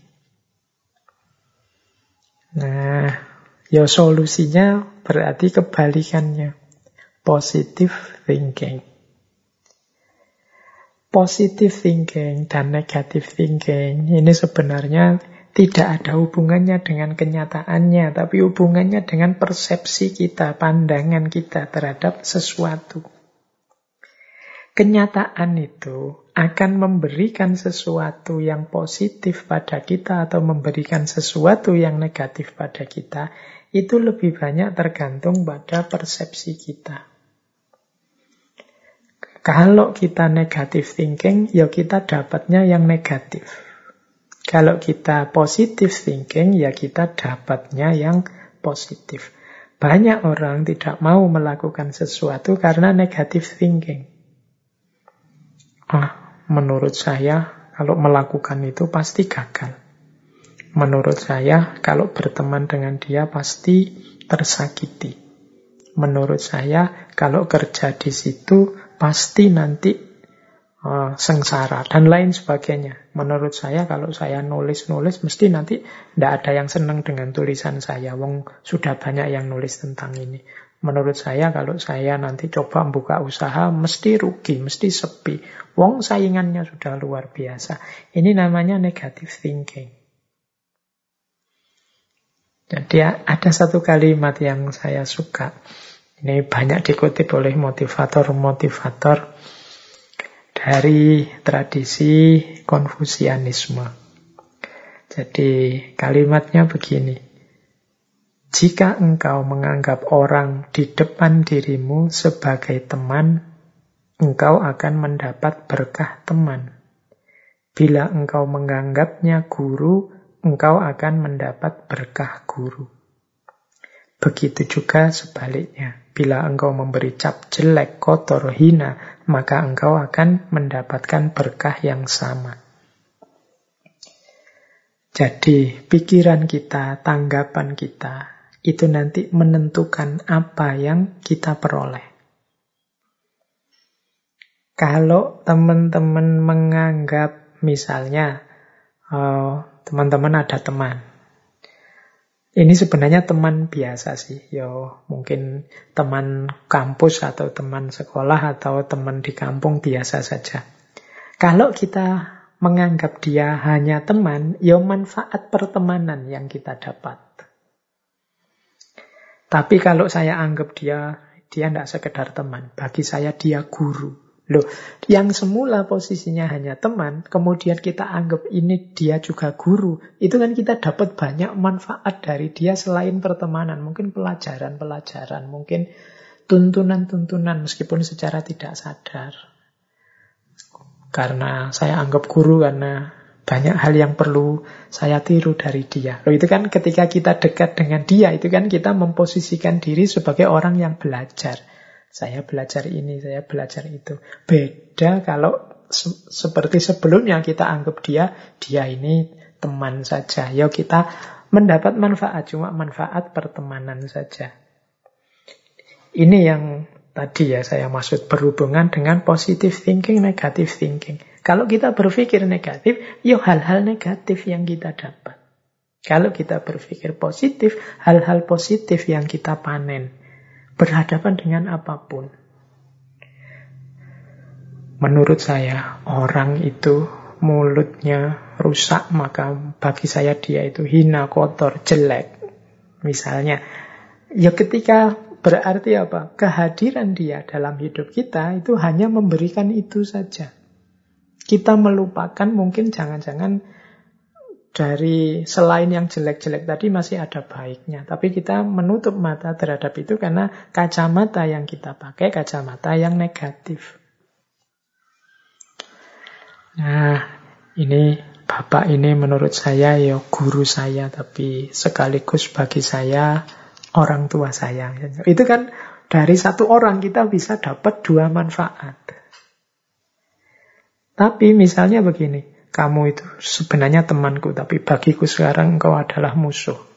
Loh, pandangan kita bahwa dia ini musuh itu kan membuat kita kalau berhadapan dengan dia kemudian jadi hati-hati, tidak mau dekat, kemudian waspada. Kalau dia mau apa-apa, kita curigai dulu, dan lain sebagainya. Jadi perspektif kita, pandangan kita, itu menentukan. Dalam kerja juga begitu, pikiran-pikiran kita yang negatif akan jadi penghalang. Maka kalau bisa, mari mengembangkan pikiran yang positif. Positive thinking. Jangan negative thinking. Nah, yang kedua yang sering menghalangi kita untuk kreatif produktif dalam kerja adalah ego. Jadi, ego itu sudah apalagi ego dengan definisi sakar PDW. Kita hanya mencari nyaman kita saja, enak kita saja, asik kita saja. Kita tidak mau lepas banyak energi, kita tidak mau mengeluarkan banyak tenaga, banyak daya, dan macam-macam. Kita kemudian sensitif kalau dikritik orang kita. Ini namanya ego. Kita merasa paling benar sendiri, kita merasa uh, yang paling bisa segalanya, dan lain sebagainya. Ini namanya ego. Orang yang egonya tinggi, ini biasanya sulit kalau dikritik. Ya ini mengujinya gampang sebenarnya teman-teman termasuk yang uh, peka ndak atau sensitif ndak, sensi baperan ndak kalau dikritik. Biasanya yang terlalu baper itu uh, menetapkan egonya agak terlalu tinggi. Makanya kalau dia dikritik itu dia merasa orang sedang menyerang dirinya, ingin menjatuhkan dirinya. Nah, berarti apa saat kita bekerja? Ya kita pinter-pinter kita untuk mereduce, mengurangi ego membuka diri, siap dikritik biar kita lebih baik, siap belajar untuk jadi lebih baik. Ini akan membuat kita bisa mengatasi halangan dari ego kita sendiri. Kalau ada orang kritik, ya sadari saja bahwa ya saya ini manusia memang tidak selalu benar, kadang-kadang alpa, kadang-kadang khilaf, kadang-kadang keliru. Dia sebenarnya ngeritik bukan benci saya, tapi ada bagian tertentu dari diri saya yang tidak pas. Yang mungkin menurut dia harus diperbaiki. Jadi terima kasih saya dikritik. Jadi yang dikritik itu, yang diserang itu sebenarnya bukan saya, tapi bagian tertentu dari diriku. Mungkin pikiranku, mungkin perilakuku ketika aku begitu, mungkin saat aku melakukan ini. Nah, ini membuat kita lebih nyaman. Jadi sehingga kita bisa melakukan perbaikan diri terus-menerus. Kalau ego kita tinggi dalam kerja biasanya sulit maju. Kita merasa sudah jadi orang penting, jadi orang besar. Ternyata tidak, karena kita tidak mau noleh kiri kanan. Kita tidak tahu bahwa ada banyak usulan bagus. Ada banyak kritik-kritik yang lebih membangun di kiri kanan kita. Baik, Nah, yang ketiga, agar kerja semakin optimal, penting bagi kita untuk belajar terus-menerus terhadap apa pun, tentang apa pun. Jadikan segala sesuatu, segala peristiwa, segala fenomena yang kita hadapi sebagai ayat. Ayat itu kan sesuatu yang kita baca, kita pahami, dan kita ambil manfaatnya untuk hidup kita. Jadi kita mengambil iktibar, kita mengambil pelajaran dari apa saja. Termasuk mungkin dari orang-orang yang membenci kita, atau dari orang-orang yang memusuhi kita, merusak kita, menyulitkan kita. Saya ingat ada satu kalimat dari Buddha yang beliau menyatakan pada akhirnya kita akan sangat-sangat berterima kasih pada orang-orang yang membuat kita sulit. Mengapa orang-orang yang membuat kita sulit inilah yang membuat kita tahan banting, yang membuat kita berkembang jadi lebih baik, yang mengasah kemampuan kita, yang mendorong kita untuk jadi yang lebih tangguh.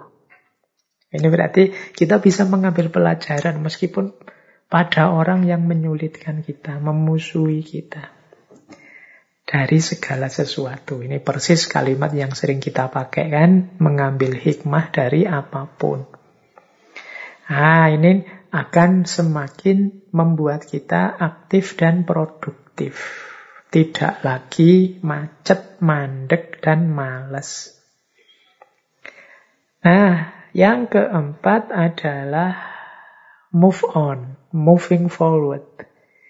Ayo maju terus. Jangan menyerah. Jangan merasa sudah selesai atau jangan merasa terlalu cepat puas.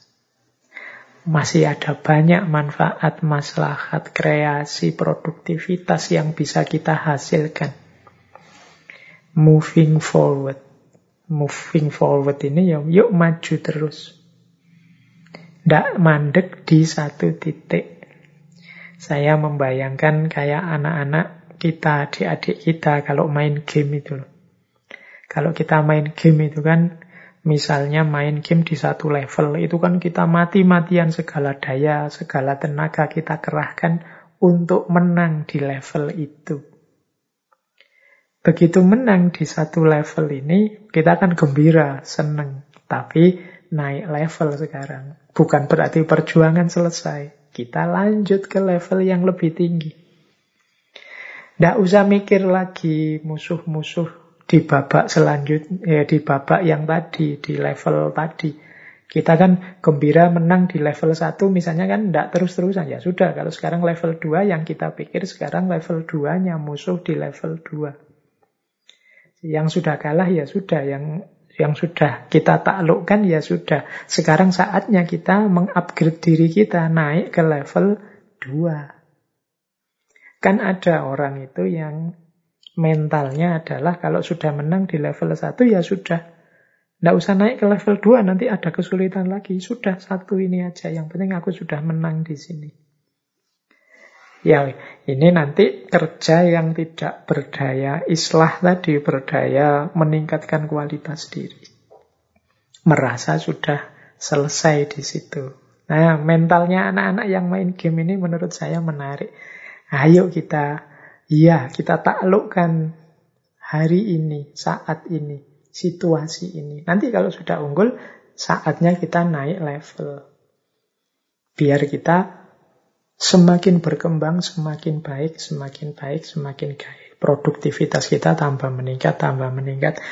Teman-teman mungkin bisa mengkiaskan kayak HP itu loh. Apakah HP-HP merek apa pun, apalagi HP-HP Cina, Samsung, uh, Xiaomi dan lain. Itu kan tiap sekian bulan itu ada versi barunya, ada. Nah, jadi tidak mandek di satu gaya, di satu versi saja, di satu tantangan saja.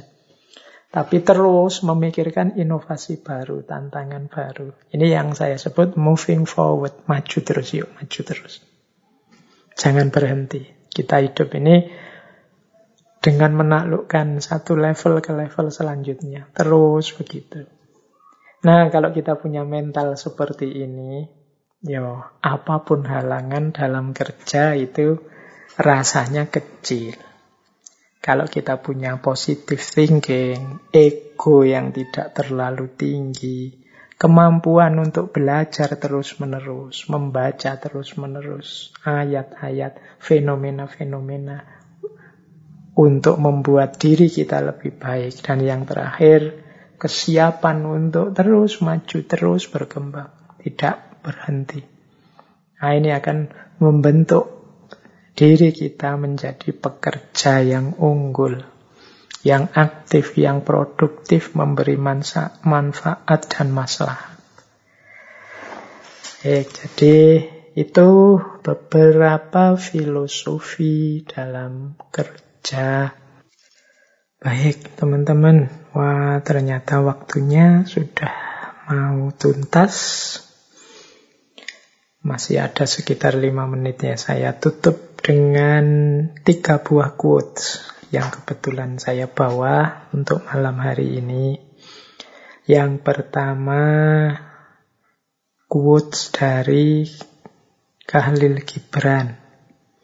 Ini mengajarkan kita untuk kerja dengan sepenuh hati, dengan melibatkan cinta. Kata Khalil Gibran, work is love made visible. Cinta adalah, eh, kerja adalah cinta yang kelihatan. Kalau engkau tidak bisa bekerja dengan cinta, tapi engkau bekerja dengan tanpa rasa, maka lebih baik engkau tinggalkan pekerjaanmu dan duduklah di pintu-pintu kuil, kemudian mengemislah pada mereka yang bekerja dengan kegembiraan. Jadi ini Salah satu di antara puisinya Gibran yang terkenal tentang kerja. Kerja itu adalah manifestasi lahiriah dari cinta. Orang yang mencintai itu tidak mungkin dia diam. Pasti dia akan mengekspresikan cinta yang ada dalam dirinya dalam bentuk kerja-kerja yang konkret. Apakah itu cinta pada diri, cinta pada keluarga, cinta pada sesama, cinta pada semesta. Jangan sampai kita ini seperti robot yang melakukan kerja macam-macam tapi tidak ada rasanya sama sekali. Tidak mengerti makna dan tidak sadar mengapa aku melakukan itu atau tidak melakukan itu. Bahkan disindir oleh Gibran ya kalau kita mentalnya seperti itu. Dalam tidak usah kerja, ngemis saja. Daripada capek-capek, tapi tidak ada maknanya terhadap dirimu. Nah ini sindiran kerasnya Khalil Gibran. Berarti kerja apa pun yang kita lakukan, mari lakukan sepenuh hati. Tumbuh dari kecintaan kita terhadap hidup ini. Baik itu diri kita sendiri, keluarga kita, lingkungan kita, bahkan alam semesta. Nah ini pesannya Gibran. Yang kedua ada pesan juga yang menarik dari Arnold Toynbee. Ini sejarawan dari Inggris yang masyhur sekali. Ini dulu pernah juga kita kutip quotes ini di sesi permainan. Kata Toynbee, the supreme accomplishment is to blur the line between work and play. Prestasi yang puncak, capaian yang paling tinggi adalah ketika tidak jelas lagi atau bercampur garis antara kerja dan bermain. Jadi kita ini sukses dalam kerja kalau kita mampu bekerja sebagaimana kita bermain. Bermain itu kan capek seperti bekerja, butuh pikiran, butuh daya, butuh tenaga, sama capeknya kayak kerja. Tapi dalam bermain kita merasakan kegembiraan, kebahagiaan. Maka puncak capaian kita dalam bekerja adalah kalau kita merasa segembira dan sebahagia sama seperti saat kita bermain dalam kerja. Jadi kalau kita bekerja kok gembiranya dan bahagianya sama seperti kalau kita bermain, itulah supreme accomplishment, capaian yang paling puncak. Yo, monggo teman-teman dengan strateginya masing-masing bagaimana nanti bisa mencintai dan menggembirai apa pun kerja yang kita lakukan. Terakhir, ini dari Napoleon Hill, Don't wait, the time will never be just right. Jangan menunggu, jangan banyak alasan, jangan mencari dalih-dalih untuk memulai satu pekerjaan.